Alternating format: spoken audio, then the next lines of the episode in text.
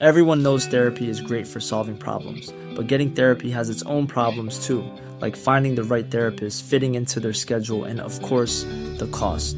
Well, BetterHelp can solve those problems. It's totally online and built around your schedule. It's surprisingly affordable too. Connect with a credentialed therapist by phone, video, or online chat, all from the comfort of your home. Visit betterhelp.com to learn more and save 10% on your first month. That's BetterHelp, H E L P. It's that time of the year. Your vacation is coming up. You can already hear the beach waves, feel the warm breeze, relax, and think about work. You really, really want it all to work out while you're away. Monday.com gives you and the team that peace of mind. When all work is on one platform and everyone's in sync, things just flow wherever you are. Tap the banner to go to Monday.com. Hey, I'm Ryan Reynolds. Recently, I asked Mint Mobile's legal team if big wireless companies are allowed to raise prices due to inflation. They said yes. And then when I asked if raising prices technically violates those onerous two year contracts, they said, What the f are you talking about, you insane Hollywood ass? F- So to recap, we're cutting the price of Mint Unlimited from $30 a month to just $15 a month. Give it a try at mintmobile.com slash switch. $45 upfront for three months plus taxes and fees. Promo rate for new customers for limited time. Unlimited more than 40 gigabytes per month. Slows. Full terms at mintmobile.com.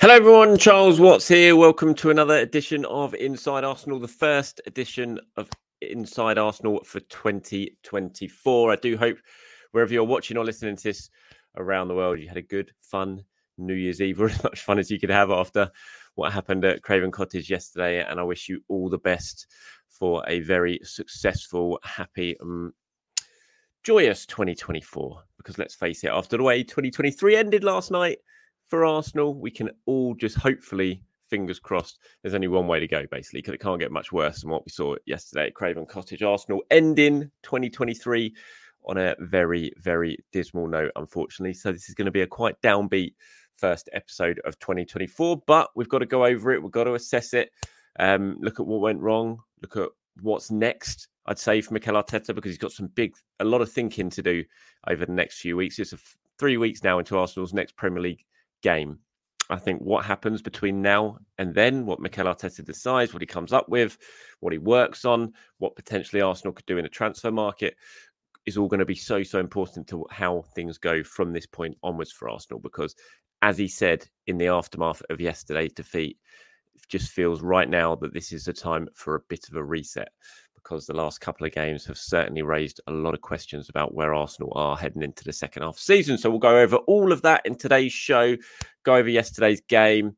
Look at um, the injury to Alexander Zinchenko. He's set for a scan today. We'll talk about that a little bit later on. Got some questions and comments from you guys as well who wanted to get involved. I'll go over my player ratings from yesterday as well. I did go, I did do the video from Craven Cottage yesterday, but if you haven't seen it yet, I'll rattle through them a little bit later on in the show. But we'll start with what was just a really, really disappointing defeat at, um, at Craven Cottage last night. It wasn't just a defeat; it was a performance, you know. And I spoke about this after the game. Mikel Arteta admitted it. He said it was the worst performance of the season, and it was. There was absolutely no doubt about it. It was an awful lot wrong. It was a really worrying, worrying day. I thought. I came away from the West Ham game on Thursday night or whatever it was. I've lost track of all the days, but the West Ham game, frustrated, disappointed, but it did feel like it was kind of one of those days that can happen sometimes. You know, the way that that game panned out, the way Arsenal played, it wasn't great, but the way they dominated the game, the chances they created, the amount of ball they had in and around the penalty area against West Ham, and the lack of opportunities West Ham had. You know, nine times out of 10 or eight times out of 10, if you play that game and it goes in the exact same way in terms of the patterns of play, Arsenal win that match. So, as frustrated at what as I was, I wasn't overly worried about where Arsenal are. It just felt a little bit like one of those games. But yesterday, that was worrying because that was a really dreadful, dreadful performance. There's no other way of painting it really. It was just really, really poor. And what made it even worse was it was such a good start. You know, scoring after five minutes is not, you know, Arsenal haven't made a habit of scoring early goals this season.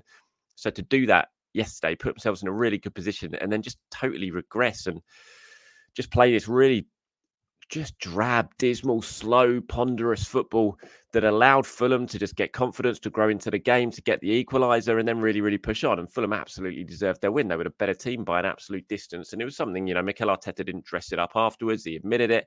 Um, and it was just a really it was a really i think worrying is just a word i keep going back to because it was a worrying display. I haven't seen arsenal play like that or perform like that. Yes they've not been at their thrilling best this season. They haven't played uh, you know some of that sort of free flowing football that we saw last season but they were they've been a very good team this season in terms of getting results and getting performances dominating games but it was none of that yesterday. The defense was poor.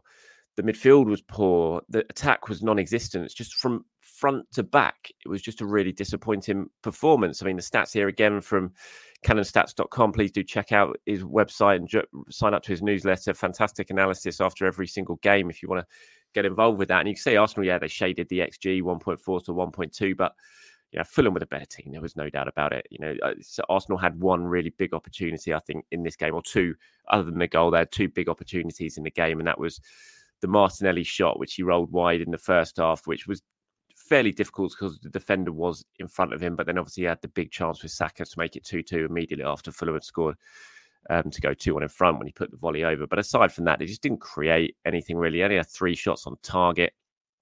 Um, and they, they, had all the play. I mean, what is it? 60% possession, 657 passes completed. But, you know, if you, if I could, if I was able to bring up the sort of passing matrix of where Arsenal are passing. It was all that it was that dreaded sort of shoehorn that we all became accustomed to for a couple of seasons, really, where it was just kind of pass, pass, pass, sideways, sideways, sideways, and then when you get into the Fulham half, it basically doesn't go anywhere near the penalty area, and that's what it was. It was just Arsenal had a lot of ball, but they did absolutely nothing with it, and Fulham were just in complete control, and they were so so comfortable, and that was that was really concerning for me. I mean, Bernd Leno was basically a spectator after picking the ball out of his net after five minutes. You thought it was going to be a busy game for Bernd Leno. It was absolutely the opposite. He barely had a thing to do, and you know, Arsenal will be really, really disappointed with that. Mikel speaking after the game, you know, he didn't dress it up. There was no sort of excuses. There was no trying to paint the positives, and we've seen that with Mikel before. In when his team have played what we would consider poorly, he'd come out and say, "I think we played really well," and but he didn't do any of that yesterday. You know, he he had immediately held his hands up, said, painful. That's how I'd sum it up. We had the opportunity to be top of the table after 20 games with the consistency we've shown. We haven't managed to perform well enough to earn the right to win the game. Three days ago, we lost a game that we fully deserved to win, but today was a very different story. We weren't good enough. We simply weren't good enough in ball possession. We gave so many balls away. We didn't have enough rhythm, enough purpose, enough threat. Defensively, we were second best. We couldn't control them directly. It was so easy for them to win that first or second ball and have the opportunity to run. We conceded two goals exactly like we did against West Ham. And if you do that in this league, it becomes really difficult to win. He, you know, went further, much further. There was other quotes about how Arsenal were too slow with the ball and didn't do enough with it. You know, he, he, there was no dressing up, dressing up, trying to dress up a really poor performance. He held his hands up. He admitted it was poor, and he had to because there's no other way you could, no other conclusion you could come to watching that game. It was just really, really disappointing, and and it, it just begs the question as to what do Arsenal do now? What does Arteta do now? You know, what's next for Arteta? How does he change this? Because you know, I don't think you know. There's lots of reaction to what happened yesterday all over social media, of course, and everyone's got the right to opinion. But I don't think it's it's not panic stations, and Arsenal aren't going to panic. They won't panic. You know, they'll know. You know, and you do have to put it into a little bit perspective as well. You know, if Arsenal had won that game yesterday against Fulham, they'd be sitting top of the table right now, top of the Premier League. So it's not a disaster by any means. You know, they're still in in there. They're in the mix. They would have been top of the table if they'd won yesterday. But the performance will certainly raise alarm bells, I think, because there's so many players who are out of form at the moment, all at the same time. You know, there's lots of talk about have Arsenal been found out. That could well be the case. That you know, I think it is the case that teams know that if you stop Arsenal's wingers, then you've got a good chance of certainly causing Arsenal problems and taking a big part of their threat away. But I don't necessarily buy into the fact they've been thought they've been found out. Um, I just think Arsenal are playing really, really poorly, and some of the big players are playing really, really poorly. And up to now, they've been getting by because a couple other players have been playing pretty well. But yesterday, everyone played. You know, you know when Declan Rice is playing badly, when William Saliba is looking really nervy, then you're uh, you're in a real you're going to have a real struggle because they're the sort of two linchpin players who always perform or always pull out an eight out of ten. You know, along with Gabriel, and it wasn't happening yesterday. And it, when the attack are all off off color like they are, you know, Martinelli and Saka are so crucial to how Arsenal play and to how Arsenal attack. And when one has been off form in the past, the other one stepped up and produced. But right now, neither of them. Yes, they combined for the goal yesterday. Yes, Saka scored. Yes, Martinelli set it up with his run and shot. But we didn't see that anywhere near enough. And that's something Arsenal need to sort out. And it's like, how do you sort that out? If they're not playing badly, do they have the options to? And that's where I say, what's next for Arsenal? What's next for Arteta? This is what he's going to have to sit back and decide. And he said after the game, look, we certainly need a reset after today because that's going to be in our tummy for a few days. The game against West Ham felt very different because you can move on. It can happen. What happened today cannot happen again. If you do that, you're never going to have the chance to be where we want to be today. It could have been a beautiful way to finish the year top of the league. These are the margins, and you have to find the balance. It could have been the best day, and it can be the worst day because you have lost a game, but we have to look at ourselves in the mirror because today is the worst game of the season we have had. That is for sure. And then he was asked, you know, in the press conference afterwards, is there anything we need to freshen it up or anything you need to freshen it up? And he said, we need to improve. We want to win the games. In order to do that, we have to improve with players so that after 20 league games, we have the chance to be the best in the league with these players. They are really good and we're going to continue to go with them. And that was in a response, you know, you've got the opportunity now over the next four weeks to potentially freshen it up in the transfer window. He says he's going to go with the players that he's got. I mean, there's been lots of talk about Ivan Toney. You know, there was talk about it before the game, immediately after the game. Look at Paul Merson's tweet there. If you're watching us on YouTube, he comes up said Arsenal have to go and get Toney. Simple. It's not over the air. I like the way it's simple. Uh, it's not simple. It's anything but simple. It's costing about probably about 80 million pounds to a team that don't want to sell, who have got no forwards at the moment, other than Ivan Toney, who's just about to come back. Arsenal don't have much money um, floating around because of FFP rules. They've already had to say to Brentford, look, we can't pay you for a goalkeeper at the moment. We're going to have to pay you next year. They did that in the summer. So it's going to be very hard for them then to go to them in January and say, actually, although we couldn't pay you for a goalkeeper a few months ago, we're now going to we've we've suddenly found 80 million pounds down the back of the sofa can we have your star striker when you've got no other forwards so it's not simple it's never going to be simple um, and so i don't think i think it's very reactionary just to immediately say oh, sign Toney, sign Toney. it's just that's what arsenal are going to have to sort of weigh up over the next few weeks in the transfer windows what can they do what room have they got with ffp how can they improve the squad if they don't have the huge amounts of money to make a big money signing like Toney? And I don't expect Arsenal to sign Ivan Toney this January. I just can't see, and I've said it before, you know, I can't see how they can afford it. I just don't know how they can afford it. And so it just feels like if they are going to sign someone like Toney, that would be something for the summer. I just I'd be very surprised if you can go out and you can dramatically change this squad with real top quality additions, with big money additions this January. Now we'll have to wait and see. I hope I'm wrong. I hope that the club can sort of maneuver around whatever the FFP restraints that they are sort of currently trying to work within at the moment, and they can go and slap a load of money down. But I'm not necessarily in the camp, and I've said this before, that a striker comes in and immediately changes it. So I don't think t- if Ivan Toney's playing up front for Arsenal yesterday, that immediately makes him win that game against Fulham and it changes the way they play against Fulham. I just think he might have been in and around the penalty area getting very, very little service yesterday because that's where Arsenal's issue was. Yes, Nketiah had a bad game, but he got barely any service at all.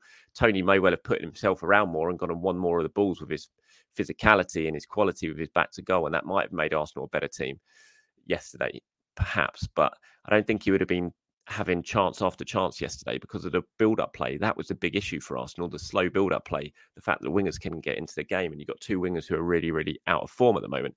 If I, if I, if you're going to sign one player in January and you've got big money, you've got 50, 60 million pounds to sign one player in January. For me, a winger would be uh, the better option. Sign the striker in the summer. I think a goal scoring winger who can change things, who can give you a different option. Um, because the way Arsenal play is so it, the wing is so important to that. When you've got two players who are off form and you've clearly got players you don't trust to come in and replace them, then that's a big issue for me. And that's why I think if whatever Arteta and Edu, the board are going to be sitting down and talking about today, tomorrow, throughout January, I'd be I'd, I'd, say a wing would be at the very top of that priority list to try and improve the attack. But I also think, I've said before, defense is a real issue for me. We've got the Zinchenko injury now. Yes, Tomiyasu came back yesterday, but he's going to be heading off to Asia Cup we'll find out how long Zinchenko is going to be out for soon. If that's a long time, then again, you've got real issues at the back. So lots to think about, lots to mull over. We'll see what Arsenal come up with. Hey there, it's Michelle Norris. I'm host of a podcast called Your Mama's Kitchen. When I travel, I'm usually looking for a way to find a taste of home when I'm not at home. And one of the things I love to do when I am at home is entertain. And Airbnb allows me to do that. When I was in California recently, I rented a house that had a great kitchen. And when we were sitting around the table, we're all thinking, we're in someone else's house. Someone could be in all of our homes as well. If you have a home, but you're not always at home, you have an Airbnb. Your home might be worth more than you think. Find out how much at airbnb.com/slash host. Burrow's furniture is built for the way you live. From ensuring easy assembly and disassembly to honoring highly requested new colors for their award-winning seating, they always have their customers in mind. Their modular seating is made out of durable materials to last and grow with you. And with Burrow, you always get fast, free shipping. Get up to 60% off during Burrow's Memorial Day sale at burrow.com slash ACAST. That's burrow.com slash ACAST. burrow.com slash ACAST.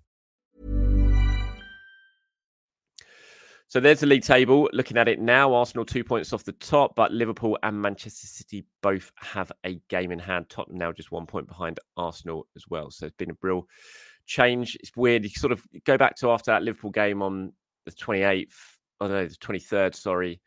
And I felt really good. And that's again why I don't I, I want to avoid being too reactionary to these two bad results. They're bad results, but these can happen. Teams can lose a couple of games. The best Arsenal teams in the world ever had some bad runs. Um, I remember the 2001 2002 double season in a space of about three games around this time of year. Arsenal got beaten 4 2 at home by Charlton and then lost 3 1 at home to Newcastle. And it was all crisis mode then. And then they went on and won the double that season. So it can happen to the very best of teams. It's about how you respond to them and how quickly you respond to them. And um, and so I'm I'm trying to avoid being too reactionary to it. I'm worried about yesterday's performance, but I don't think it's absolute panic stations for Arsenal yet. They've got some really big games coming up. They've got a bit of a break now from the Premier League. You look at there on the right hand side, see that first game that's covered up by the logo. If you're watching on YouTube, is the Liverpool FA Cup game. That's next Sunday, and then the league matches they've got coming up. You go down to the bottom there. I think they've got ten league games or nine league games before that trip to Manchester City on March the 30th. They've got Palace, Forest. Liverpool again, West Ham again, Burnley away, Newcastle at home, Brentford at home, Chelsea, and then Manchester City. It's going to be a real crucial run of games building up to that match at the Etihad. Arsenal need to make sure they're in a really good position going up to Manchester City. So this is absolutely crucial time of the season for Arsenal. When you look at those games, they've got you know the trickiest away games probably West Ham, you would say, but they've got some big home games against Chelsea, Liverpool, and Newcastle. Got a big opportunity over the next couple of months to really sort of bounce back and show what they're about and that's going to be absolutely crucial. I think these next this this next two months, this is where Arsenal season makes or breaks, basically, um, and uh, they're going to have to lick their wounds and bounce back very very quickly. So my player ratings from yesterday, I've gone with David Raya. I gave a six. Um, back four, I had White with a four, Saliba with a five, Gabriel six, and Kiwior four. Rice is a five, Havertz four, Odegaard six, Saka four, Nketiah three, and Martinelli five. So those standout performances there. I think Arsenal's best player on the day was probably. I thought look, the defense I thought was was poor, but I thought Gabriel sort of stood out out the the, the four defenders. Uh, the fullbacks really struggled, Kiwior and White. Um, I think Odegaard was he was he wasn't great or he wasn't even good by his standards, but I thought he was the best of the bad bunch in terms of the forwards.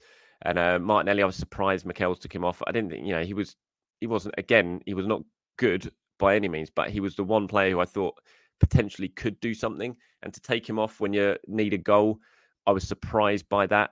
You know, take Eddie Nketiah off. Either you could move Martinelli as a striker. I think for me, you could move, you probably should have moved Havertz as a central striker at that point. It wasn't working. Surprised he took Havertz off. You know, it wasn't a good day for Mikel Arteta. I thought his, I thought his team selection in the first place wasn't good. Um, and then the substitutions absolutely didn't work. In fact, it pretty much pretty much made Arsenal worse. And he's made some good substitutions this season. Substitutes have made a big, big impact on Arsenal's season. But yesterday, I thought he got it wrong. And to be fair to him, again, he did admit that afterwards that they didn't work. What he want, what he was trying to do didn't work, and um, it didn't allow Arsenal to really sort of build up any sort of head of steam towards uh, the last sort of third of the game. Before I get on some of your questions and comments, just on Zinchenko's fitness. So he's going to have a scan today. Mikel admitted that yesterday. It's calf injury that he suffered in training. We don't know yet the full extent of how long he's potentially going to be out for. And I know Zinchenko's been coming in for some real criticism as well. But I thought Ken yesterday, when he's not in the team, I do think Arsenal miss him. You know, I, I like Kiwior. I think Kiwior looks like a talented player, but he's clearly a centre back. He can do a job at left back, and sometimes he's played better than others. It wasn't a good day for him yesterday, but I do think he's a decent centre back. Um, he's just not getting the opportunity to show that because of the form of Gabriel and Saliba at centre back. But when Zinchenko's not in the team, even when I think the and I've always said it, the positives for me for Zinchenko do outweigh the negatives. And I think he really does improve Arsenal. He makes Arsenal a better team. And I thought it showed yesterday that he wasn't in the team.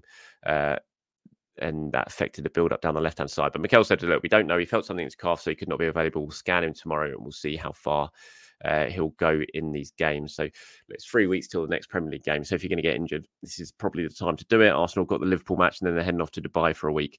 Um, and then they come back to get ready for Crystal Palace. So we'll wait and see with Zinchenko, but a bit of a concern, especially just as Tomiyasu is about to head over to the Asia Cup. You know, Zinchenko's fitness has been better this season. His injury record has been better. Be a real shame if he picks up this uh, his first real sort of significant injury of the season now, just as Tommy Tomiyasu goes away. So kind of fingers crossed, waiting on him. Okay, questions and comments from you guys now. Lots of you getting in touch. So pretty downbeat comment section in the uh, player ratings video from yesterday. It's uh, no surprise given the performance and the result. Um, here's one from Yevon, a quite a long one, um, but basically saying, look, I have a feeling that Arsenal have been found out. And this is a lot of people saying this Arsenal have been found out. I spoke about it earlier on in the show. And Yevon's one of them says, I really have a feeling Arsenal have been found out. While there may be some truth that our attack is misfiring, I also believe that individually teams have worked out Arsenal's phase of attack. And Arteta, just like last season, doesn't have a plan B. All the people calling out for a new striker, and rightly so, I feel like a new striker can come in and still won't change our fortune. Yesterday, when things became sticky, Arteta had a chance to go up top with Havertz and at least have a target man and a different dimension in attack. But for some reason, he doesn't want to do it. He's reliant on his wide players so much. Everything must go through them. And I believe it's down to the wingers. It's doing the wingers more harm than justice. We have spent in excess of 200 million, and right now people are calling out for more signings to make us competitive for all the good business Mikel has done, he's also made some terrible decisions along the way. He should be held accountable. Just because he's brought the club a long way, he hasn't won anything significant and shouldn't be given a free pass when things are not going well. Well, I don't think he's going to be given a free pass when things are not going to go well. He knows full well he's going to his uh his position is going to come under the spotlight if Arsenal don't perform. He's the first one to admit that. Um, I, I agree on the Havertz thing yesterday. I thought the way the game was panning out, the way it just for me, it felt like Havertz should have gone up front for the fi- final 30 minutes, bring on Jesus, take off Nketiah, move Havertz up front, do something like that, and have Jesus playing off Havertz. It, you know, it wasn't working what was going on. So try something a little bit different, have a bit more of a target man up front. And taking Havertz off, I just felt I was surprised. It's like, well, there goes the the opportunity to sling in a few few few crosses to the back post in the last 20 minutes and see if he can get get his head on it. Once he went off, there was no option to do anything like that, and it was it was a bit of a surprise. Um, I also didn't like you know he kind of switched to a back three that didn't work. You had Trossard playing as a wing back almost at times. It's like don't do that. Getting more involved in the central areas rather than the wing back. So I don't think it was a good day for Mikel Arteta yesterday. Um, the the have Arsenal been found out? It's an interesting argument. It was only a couple of weeks ago that I what, I went to Emirates and I saw Arsenal beat Brighton 2 0 in what I thought was one of the best ever performances under Arteta for Arsenal. I thought they were absolutely brilliant against Brighton. I certainly didn't come away from that game thinking Arsenal had been found out. They then went to Liverpool and produced a really strong performance and drew 1 1 and were top of the table. And that was only a week ago. So I don't I don't totally buy into the fact that what we've seen over the last two games is just down to the fact that Arsenal have been found out. I think there's much more other factors to that. And I really do think that so many players being off form right now is the key contributing factor to what we saw yesterday. You know, as well as teams might well know how to play against Arsenal, but if your forwards are playing really, really well and you're confident and they're all moving and it's all very fluid, then as much as you want to try and stop them, I think it's very hard to do that. I just think everyone's just off colour, taking an extra touch trying to play a safe pass rather than playing a uh, difficult pass. And I think that's still where I, I'm at in terms of what's gone wrong for Arsenal over the last couple of weeks. A lot of you have been getting in touch talking about Emil Smith Rowe. And look, there's one from March in Bolivian says ESR should leave. He is wasting his talent. Very sad situation. I reckon a number of clubs would take him. Patsy says, Hey, Charles, ESR could have brought the creativity between the lines today, but he's left on the bench again. I hate to say it. as I want a world where he starts every week. But is his time up at Arsenal? Would you let Eddie and ESR go to have Big Ivan Toney come in? Look, I, I again, I, I was really, I was sitting next to James Benge, who obviously my partner for the Inside Arsenal Extra Time show yesterday in the press box, and when he made the changes, when you know Trossard came on and everyone came on, and Smith Rowe was just left on the bench when he brought Reiss Nelson on and moved Trossard into the number eight role. I was just thought I turned to James. I was like, "What's what does this mean for it, it, Emil Smith Rowe?" Now I thought it was crying out again mm. Emil Smith Rowe yesterday. Something a little bit different. A player who provides something different to everyone else in this Arsenal squad with the way he can get through the line, support the attack, the way he plays, and for him to be sitting on the bench when you're needing a goal yesterday, I just find it a real shame. And and I am in. I'm moving into the territory now. They may as well sell him, and I don't want him to go because I really like Smith Rowe, and you know I do. I talk about him all the time. I think he can offer so much to this Arsenal team if he plays. But if you're not going to throw him on when you need a goal, and this is a player who's top scorer a couple of years ago, if you're not going to turn to him when you need a goal and you're going to leave him sitting on the bench, what's the point of having him? Just let him go and play, bring some money in, and then bring in a player you do trust. Because if you don't trust these players to bring them on to try and change the game, then there's no point keeping them. You may as well sell them and bring in a player that you do trust, who you are at least going to throw on to try and change the game. So the longer this goes on with Smith Rowe, the longer he's just not getting the opportunities. Like uh, for me, I should think he should have started against West Ham. He didn't. He started Trossard instead in that late state role, and it's just another wasted opportunity to to give Smith Rowe some minutes to get to get fit and to show that he can you know do something and contribute to this Arsenal team. So if you're not going to do that, then you may as well sell him and then bring in someone else who can. And um, you know, it pains me to say that because I I really like Smith Rowe, but yeah, that's my thought on this. So thanks for getting in touch. Uh, here's one from um, Timino, who says, I think the question of whether teams have figured us out is an interesting one. At the moment, it's hard not to say yes. However, it does feel like a combination of sides working out how to nullify our attacks along with underwhelming performances from key players. I think it's all too easy for teams to defend against us. Every time we push the ball wide, usually to Saka, teams simply double up on him and Martinelli. We have zero threat through the middle with no plan B than our usual pass the ball to the wingers. It's too easy for teams now. Um, he said, while I continues, uh, talks about um, Odegaard and Havertz. He says, whilst I need, whilst I think we need a true nine, I don't think that um, going big on that position is going to solve our problems. We're too light elsewhere. Both Martinelli and Saka's form has dropped off without them performing to the level they did last season. We're not going to challenge the title, irrespective of the striker we bring in. Saka needs a rest. Yeah, as, as I said, I think a winger is really important for Arsenal this January. I don't think it's going to happen. I'd be surprised if it's going to happen because of the money that's be involved to sign a top quality winger. But that's the area I think that this team desperately needs to invest in if they're going to change things in an attacking sense. Um, here's one from Anne. He said the most worrying event on the pitch was the bickering between Gabriel and Rice. Frustration levels were off the chart. Desperately needed January break to recharge. Yeah, there was a couple of instances of this. I saw people picking up on this and Martinelli not shaking Smith Rowe's hand when Smith Rowe put his hand out to shake it when he came off. But you know, I don't. Martinelli wasn't even looking at Smith Rowe. He was obviously really disappointed to come off. And I wouldn't read too much into this. They're going to bicker. They're going to be frustrations on the pitch because they're just losing. They, you know, they got a chance to go top of the Premier League table, and they know they've produced a really awful performance. So people are going to be arguing with each other. You know, there's no. I don't look at it as think there's issues going on behind the pitch or uh, off the pitch or anything like that. I just think it's a team full of players who want to win, who aren't playing well, who've just seen two big opportunities to win and get three points on the board slip through their fingers, and they've missed out on the opportunity to go top of the Premier League. So, um, yeah, I don't think it's too. I, I, wouldn't say that was the most worrying event for me. I can understand why people have picked up on it, but I think the actual performance was far more worrying than a couple of the players arguing and uh, bickering between themselves at things not going right. All right, that's it from me, everyone. Thank you very much for watching. Apologies for the first uh, video of 2024. First show of 2024 has been a downbeat one, but very hard to be two positives after two defeats like that that Arsenal suffered. But I'm still going to try and hold on to the positives that Arsenal are still in a good position in the Premier League.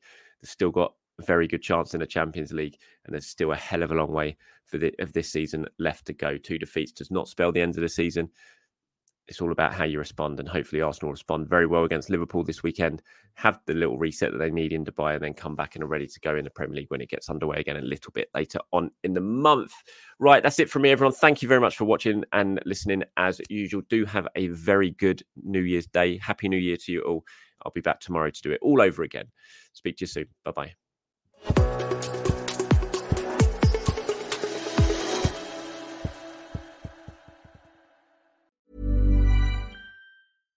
Small details are big surfaces. Tight corners are odd shapes.